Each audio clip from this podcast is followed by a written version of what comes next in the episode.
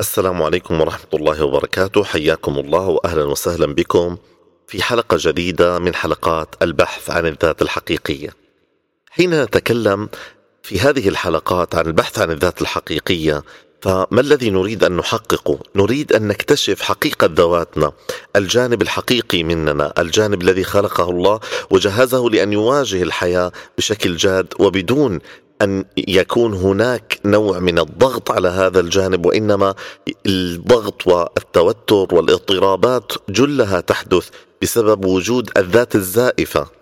هذه الذات الزائفة وإحنا يمكن تكلمنا في هذا الموضوع في حلقات سابقة تنسخ نفسها من ذات حقيقية موجودة كانت موجودة في زمان ومكان محددين. ثم تأتي الذات الزائفة لتنسخ هذه الصورة إلى زمان ومكان مختلفين. بمعنى الذات الحقيقية لطفل صغير مقبول منها بعض التصرفات ويمكن تكلمنا أيضا في حلقة سابقة عن بعض الأشياء الساذجة اللي عند الطفل واللي هي مقبولة منه كطفل. لما نأتي ونطلب من الذات الحقيقية البالغة أو الكبيرة إنها تأخذ تلك الصورة هو في الواقع إحنا بنقوم بعملية استنساخ لذات زائفة. إحنا بنقوم باستدعاء لذات زائفة تدعي أنها تشبه تلك الذات وهذا لا يمكن. ولذلك الذات الزائفة تبني نفسها من خلال صورة عن ذات حقيقية في زمان ومكان مختلفين وأحيانا تجمع أجزاء الصورة من مجموعة ذوات حقيقية سابقة وليست شرط أن تكون تستنسخ صورة نهائية وكاملة واحدة. هي بتكون ذاتها من مجموعة الصور اللي موجودة عليها الذات الحقيقية في أماكن وأوقات مختلفة. وهذا اللي بيخلينا نقف مع الذات الزائفة موقف المكاشفة ومحاولة تفكيكها. وكيف بتنشأ؟ وليش بتنشأ؟ وكيف ممكن أني أنا أتعامل معها هو الهدف العام لهذه السلسلة. هذه الحلقة حنتكلم بإذن الله عن مفهوم جدا دقيق في العقل وهو مفهوم التوهم. وحنفرق بينه كمفهوم كأداة عقلية اللي هي التوهم والوهم اللي هو يعتبر أداة عقلية لكنها ليست إيجابية. على خلاف التوهم اللي هي أداة عقلية يمكن استخدامها بصورتها الإيجابية بالتوهم وتشكيل الحقيقة أو بالوهم والهروب من تشكيل حقيقة ثابتة.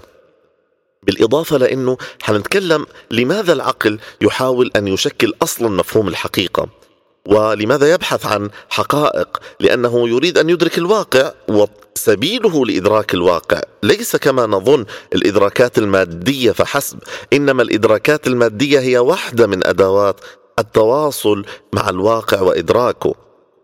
أما وظيفة العقل الأساسية هي إنشاء التوهم اللي بيبني العلاقات بين الإدراكات المادية وهذا التوهم علينا أن نحافظ عليه ليأخذ شكل الحقيقة لا ليأخذ شكل الوهم. طبعا لا تستعجلوا كثير لأنه بعض المصطلحات في هذا اللقاء بإذن الله تحتاج إلى إعادة تشكيل كامل حتى مفهومنا عن كلمة الحقيقة. ومفهومنا عن كلمة الواقع ومفهومنا عن كلمة التوهم والوهم اللي إحنا بدأنا فيها. خليني أنا أبدأ الآن ببعض التعريفات السريعة اللي حتسهل علينا فهم ما نريد أن نقوله في هذه الحلقة وربما أيضا في حلقات لاحقة. وبرضو يمكن حتفهمنا بعض الأشياء اللي إحنا قلناها في حلقات سابقة. أول مصطلح أريد أن أوضحه هو مصطلح الواقع. إيش هو الواقع؟ الواقع هو بناء معقد. للأشياء اللي بتحدث من حولنا.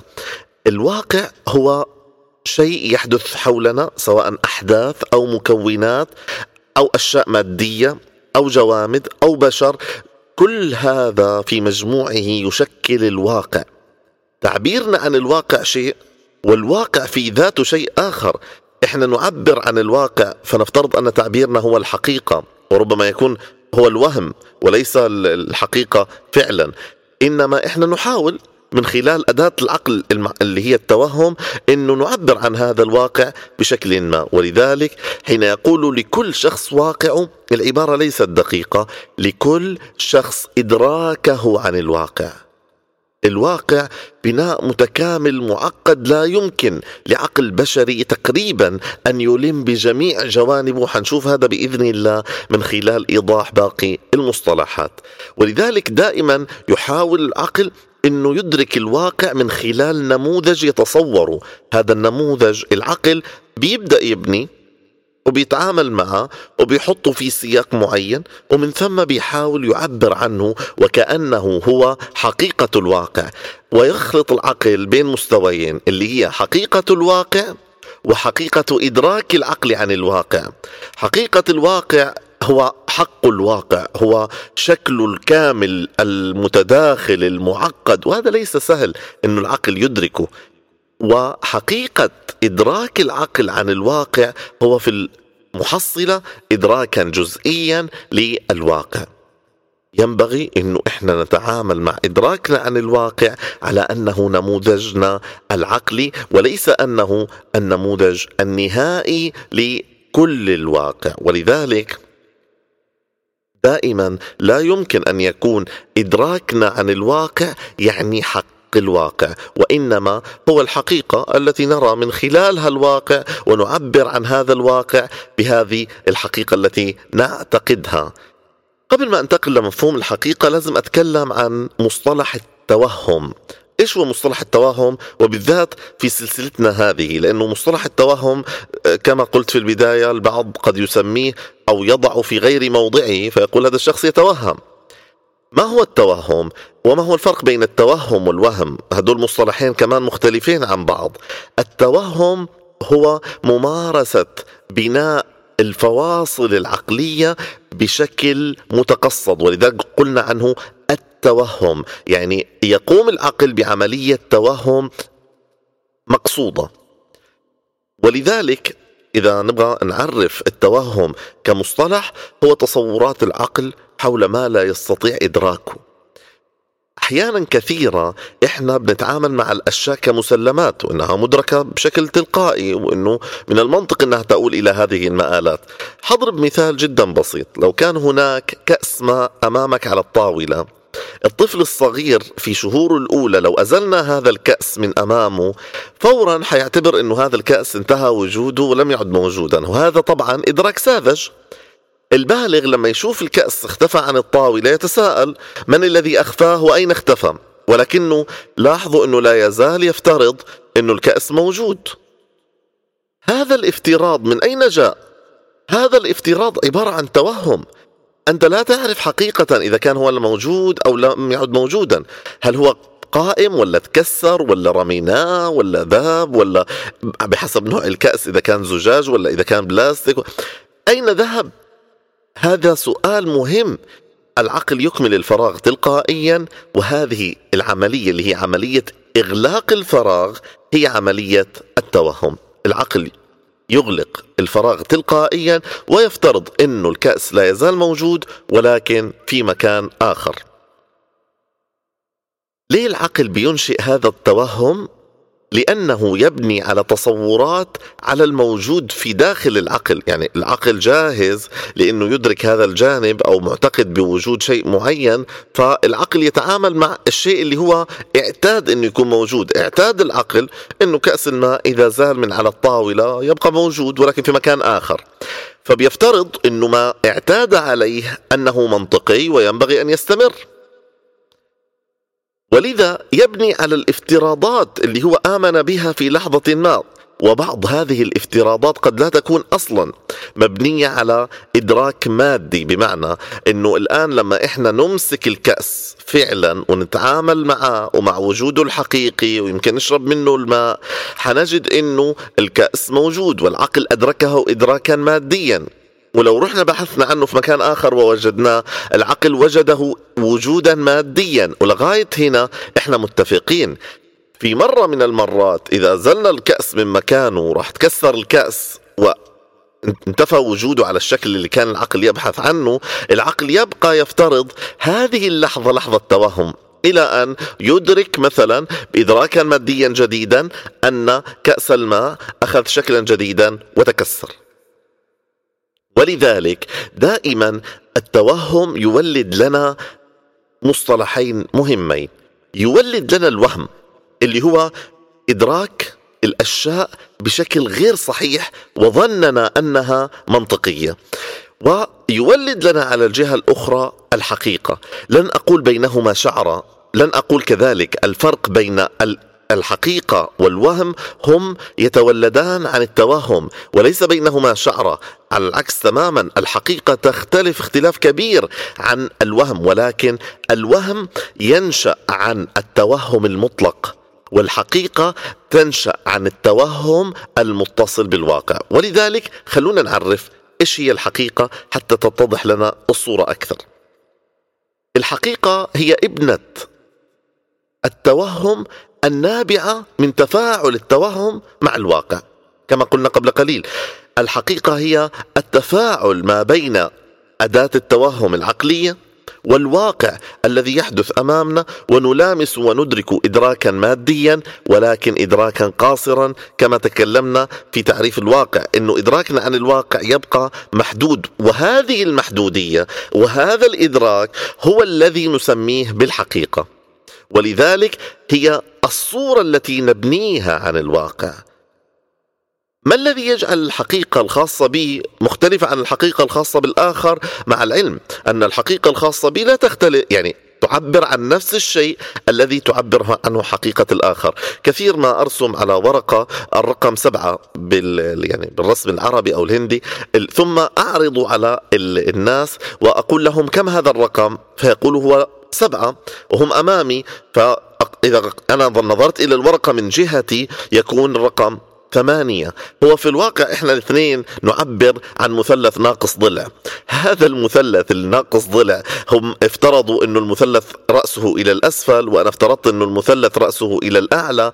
اذا المعادلة أننا نتحدث عن نفس الواقع بمنظورين مختلفين وهذا الذي يجعل الحقيقة تكون صحيحة وصادقة بالنسبة لصاحبها وليست بشكل مطلق. وهذا لا ينفي أنها تكون صحيحة بالنسبة صاحبها ضمن هذا المعيار ولكن ينفي أن تكون تشبه الوهم الذي هو مبني عن تصور للواقع ليس مربوط بحقيقة الواقع أو بحقه أو بتجربة الواقع أو محاولة إدراك أجزائه وإنما مبنية على جميع ما يتوهم العقل بدون إتقان أو إحكام أو ربط بالواقع حتى نستطيع أن ندرك صحة تصورنا من خطأه. ولذلك الزوايا حين تختلف ينشأ هناك أيضا علوم مختلفة ومتباينة مثل الباحثين في علم الجغرافيا هناك من هو باحث في علم الجغرافيا الاجتماعي وهناك من هو باحث في علم الجغرافيا الاقتصادي وهناك من هو باحث في علم الجغرافيا المتصل بالجيولوجيا الأرض والمساحات وكل واحد يتحدث عن الجانب الذي يهمه. ويتحدث عن الجانب المتعلق به وإن كان الجميع يعبر عن جغرافيا المكان ولكن كل شخص يعبر عن جغرافيا المكان من الزاوية التي يقوم بدراستها. ومن هنا يتأثر تصور الحقيقة عند كل فرد من الأفراد بافتراضاته وتصوراته السابقة أيضا حتى بمسلماته الذهنية التي ربما تلقاها على غير تجربة. وهذا الذي يجعل الحقيقة دائما حتى لا نجعلها في دائرة الوهم علينا أن نخضعها لتجربة حقيقية في الواقع تقارب لنا وتوازن لنا إدراكنا الصحيح لها. ومن هنا حصل تعريف مهم لكلمة الوهم. ما هو الوهم؟ الوهم يحلو لي أن أقول عنه أنه الابن العاق الغير مستند على الواقع. الابن العاق للتوهم الغير مستند على الواقع. كأنه الوهم والحقيقة يعني ابني التوهم ولكن الوهم هو الابن العاق للتوهم لأنه ليس مستند على الواقع فهو يضلل أداة التوهم عن دورها والذي هو إنشاء الفراغات لما ليس مدركا من خلال ما تم إدراكه. ولذلك علينا أن نحذر من خداع الوهم. مدخل الذات الزائفة هو الوهم. هي أن تتجاهل الحقائق المدركة ماديا للعقل وتقفز فوقها أو تحاول توجد لها تفسيرات هروبية بهدف الوصول إلى تصور عن الذات ليس حقيقي. مما يجعلنا عندنا توقعات لا تحدث تولد ألم. عندنا افتراضات لا يمكن أن تكون صحيحة. تولد ألم. افترض إني أنا إذا سويت خير فلازم الدنيا كلها تعود علي بالخير. يولد ألم. أفترض إنه الله غفور رحيم وبالتالي أنا مهما أسوي من سوء لن يرتد إلي. يولد ألم. الحقيقة أن هناك ميزان دقيق في الواقع ينبغي أن ندركه. وليس أن نقول هذا هو أو ذاك. ولذلك إحنا مثلا في مادة الغفران يمكن اللي هي الحلقة السابقة البعض كان يصل لفكرة أنه طيب هو في الأخير هكذا هكذا حيحدث الغفران فلماذا أنا أنتبه لما أفعله وإحنا ذكرنا في الحلقة نفسها حلقة الغفران كيف أنه إذا ازداد الأمر عن حده ينكسر نظام الغفران فيكون الارتداد قاسي وسريع. ما الذي يجعلنا أو يجعل الذات الزائفة تهرب إلى الوهم لأنها لا تريد أن تتعامل مع الواقع بكل تعقيداته. تريد أن تتحرر من هذا الجانب. تريد أن يكون لها مساحتها الخاصة التي هي مساحة غير محكمة وغير متقنة. ويمكن الهروب في داخلها أو منها أو حتى إليها كلما احتجنا بدون التزام حقيقي بإدراك الواقع ادراكا دقيقا. وهذا بيخلينا نسأل الآن سؤال. بعد ما فهمنا أن التوهم يولد لنا الوهم البعيدة عن الواقع كليا أو التي تفترض واقعا غير حقيقي والحقيقة التي هي عبارة عن تفاعل التوهم مع إدراكات الواقع المادية الصحيحة وإنشاء فراغات ملء الفراغات بالتوهم بشكل صحيح. هو تصور صاحب التوهم أو صاحب الحقيقة للحقيقة التي يصف من خلالها الواقع وأدركنا أيضا أن هناك واقع يحتاج إلى إدراك إلى أداة إدراك لا يمكن إدراكه بالكلية ولذلك احتجنا إلى أداة التوهم كأداة عقلية لإدراك الواقع.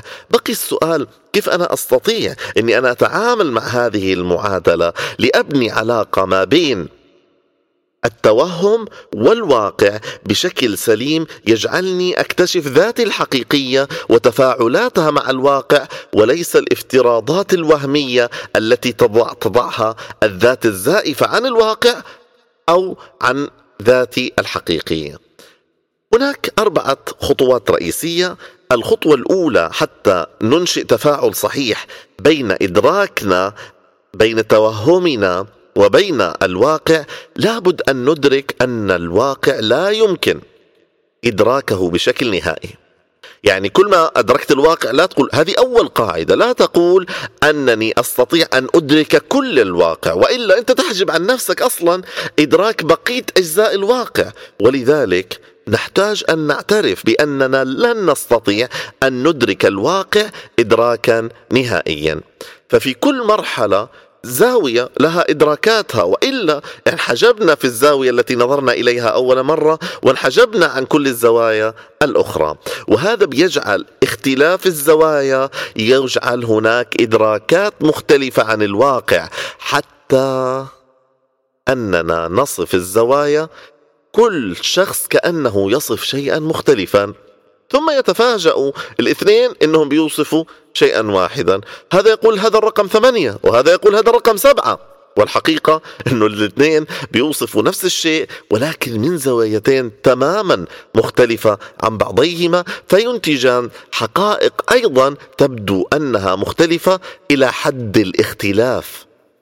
وهذا حنشوف كيف حنتعامل معاه أنه علي أن أدرك أن ادراكي اللحظي لهذه اللحظة عن الواقع ليس إلا إدراك جزئي يبقى غير نهائي. أنا نفسي ممكن أدرك شيئا آخر وشيئا آخر وشيئا آخر من زوايا مختلفة وحتى الذي كنت أعتبره غير منطقي ولا يمكن أن يكون يصبح منطقي ويمكن أن يكون وأتعامل معه بزاوية جديدة. ومن هنا ننتقل للخطوة الثانية واللي هي الترقي في إدراك الزوايا المختلفة. تقبل أنك تشوف من أكثر من زاوية. تقبل أنك تصعد فوق أجزاء الواقع وتقبل النظره من الزوايا المختلفة لهذا الواقع. ومن هنا أول أداة في ذلك حتى تستطيع إنك أنت تترقى في إدراك الزوايا المختلفة تحتاج تحتاجي إنك تقبل الإدراكات المختلفة عند الآخرين.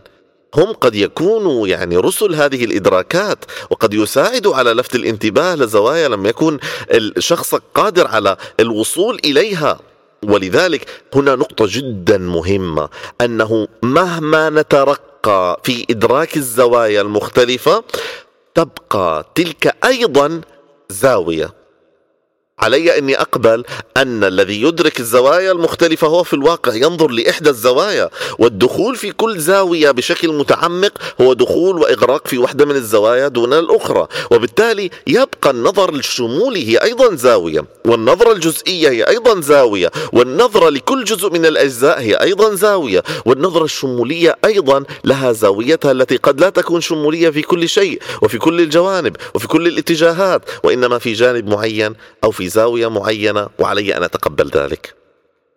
هنا بتظهر لنا الخطوة الثالثة واللي هي العمل على ما أسميه التجانس التبايني. إيش هو التجانس التبايني؟ وهذا أيضا من المصطلحات الجديدة هي ألا أذوب في غيري بل أتباين معه. ألا أقبل أن يكون هناك كوني أنا عندي رؤيتي للحقيقة وللآخرين رؤية للحقيقة وأنا أقبل رؤيتهم للحقيقة. هذا لا يعني أن أتخلى عن رؤيتي للحقيقة التي تكتمل في داخل عقلي من خلال أدوات الإدراك المادية اللي أنا مارستها ومن خلال أيضا أدوات الإدراك التوهمية اللي العقل بينشئ فيها أو بيملأ فيها الفراغات. وبالتالي علي أن أتجانس. عليك أن تتجانس أن تتكامل مع الآخرين. لكن أن يبقى هناك تجانس تكاملي وليس تجانس هدفه الذوبان في الآخر. لا تخلى عن تصوري عن الحقيقة لأنه والله يوجد أحد آخر يؤمن بحقيقة مختلفة وأقبل أنه حقيقتي كحقيقتك وحقيقتك كحقيقتي لا حقيقتي تكمل زاوية وحقيقتك تكمل زاوية والتفرقة بين حقيقتي وحقيقتك يساعدنا على إدراك المسافة بين الزاويتين. ولا يجعلنا نفترق أو نتعادى ولكن يجعلنا أن نجتمع لنشكل الزاوية الأكمل أو النظرة الأكمل للنظر إلى الواقع.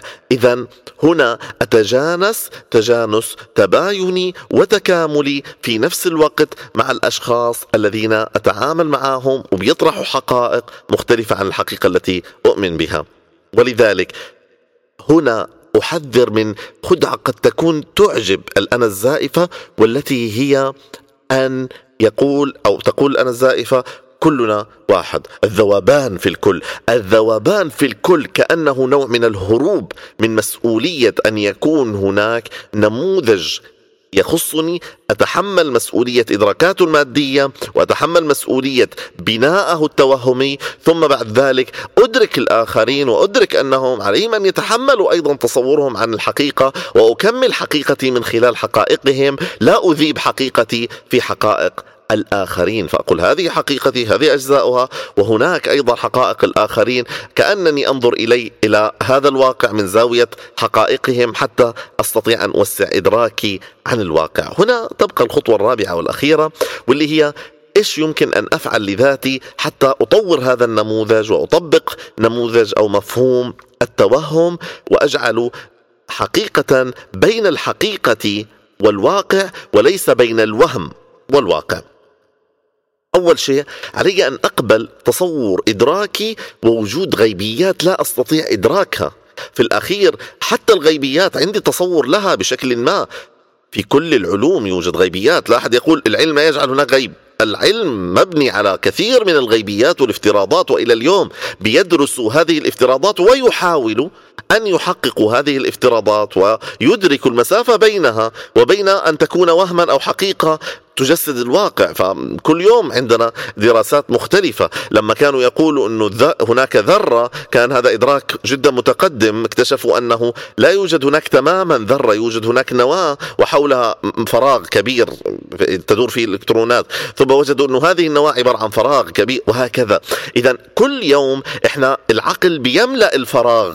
التصورات الناقصة ماديا بتصورات افتراضية والعلم يمكن أن يدقق على هذه التصورات والمفاجأة أنه كل ما العلم وجد فكرة جديدة وأغلق فيها فراغ عقلي ينفتح لديه فراغات عقلية كثيرة ويكتشف كم أن العقل أصلا كان يبني نوع من الغيبيات واعتبرها الإشكال أن تعتبر هذه التصورات التوهمية أن تعتبر تصورات نهائية. وهذا الذي ليس هو مقبول. لو كان العلماء افترضوا ذلك لكان توقف العلم وتوقف التطوير وتوقفت الاختراعات في كل وقت وزمان.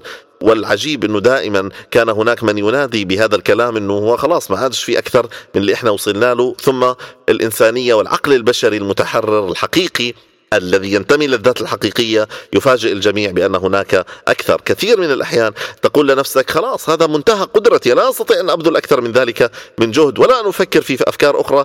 ف ينبثق جهد جديد وفكرة جديدة وتنطلق من مرحلة جديدة لتواجه الواقع بشكل متحرر عن تصورك حتى عن ذاتك الحقيقية وتكتشف أن الذي كنت تتكلم عنه أشبه بذات توهمي أو زائفة. أنت يعني أودعتها أو صنعتها لتهرب من تحمل مسؤولية مواجهة الواقع. ومن هنا علي أن أقبل أن هناك غيبيات وأني أنا أملأ الفراغات وأن هذا تصوري العقلي الغير نهائي. الأمر الثاني أن أكون نموذج وأدافع عنه بهدف إدراك هذا النموذج لا التعصب إليه.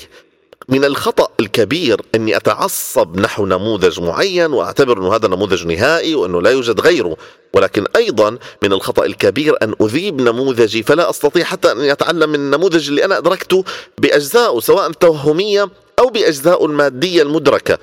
أحتاج إني أقف مع نموذجي مدافعا باحترام له وباحترام للأفكار الأخرى ومتعاملا محسن التعامل مع هذا كله حتى أستطيع إني أصل للنموذج الأقرب والأصوب والذي تعيشه ذاتي الحقيقية لأنه واحدة من أسرار الذات الحقيقية أنها تجيد التفاعل مع الواقع حتى دون أن ندرك، إحنا كل هذه التجربة وكل هذه الرحلة لإدراك ما تفعل الذات الحقيقية والواقع وكانه الأمر يحدث من ورائنا وفي الواقع يحدث أمامنا ويدفعنا إليه لكن الذات أحيانا الزائفة تحجب عنا رؤية ذلك.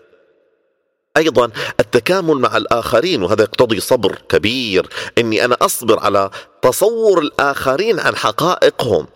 الحقائق الموجودة عند الآخرين عن الواقع واللي هي قد لا تكون حقائق كاملة وقد لا تكون حتى ناضجة ومع ذلك علي أني أصبر عليها وأتعامل معها وأحاول أني أنضجها شيئا فشيئا حتى أصل لما يجعلنا جميعا نلتقي ونتكامل في تجانس تبايني تكاملي يجعل علاقتنا مع بعضنا علاقة أكثر نضجا وأكثر ارتقاء ونرى فيها الزوايا المتعددة بشكل أوسع.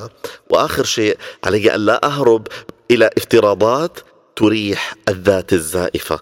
وهذه هي الرسالة الأساسية في هذه الحلقة ألا أجعل من التوهم أداة وهم ألا أسخر القدرة العقلية الفريدة الموجودة في العقل وأجعلها تصبح أداة وهم.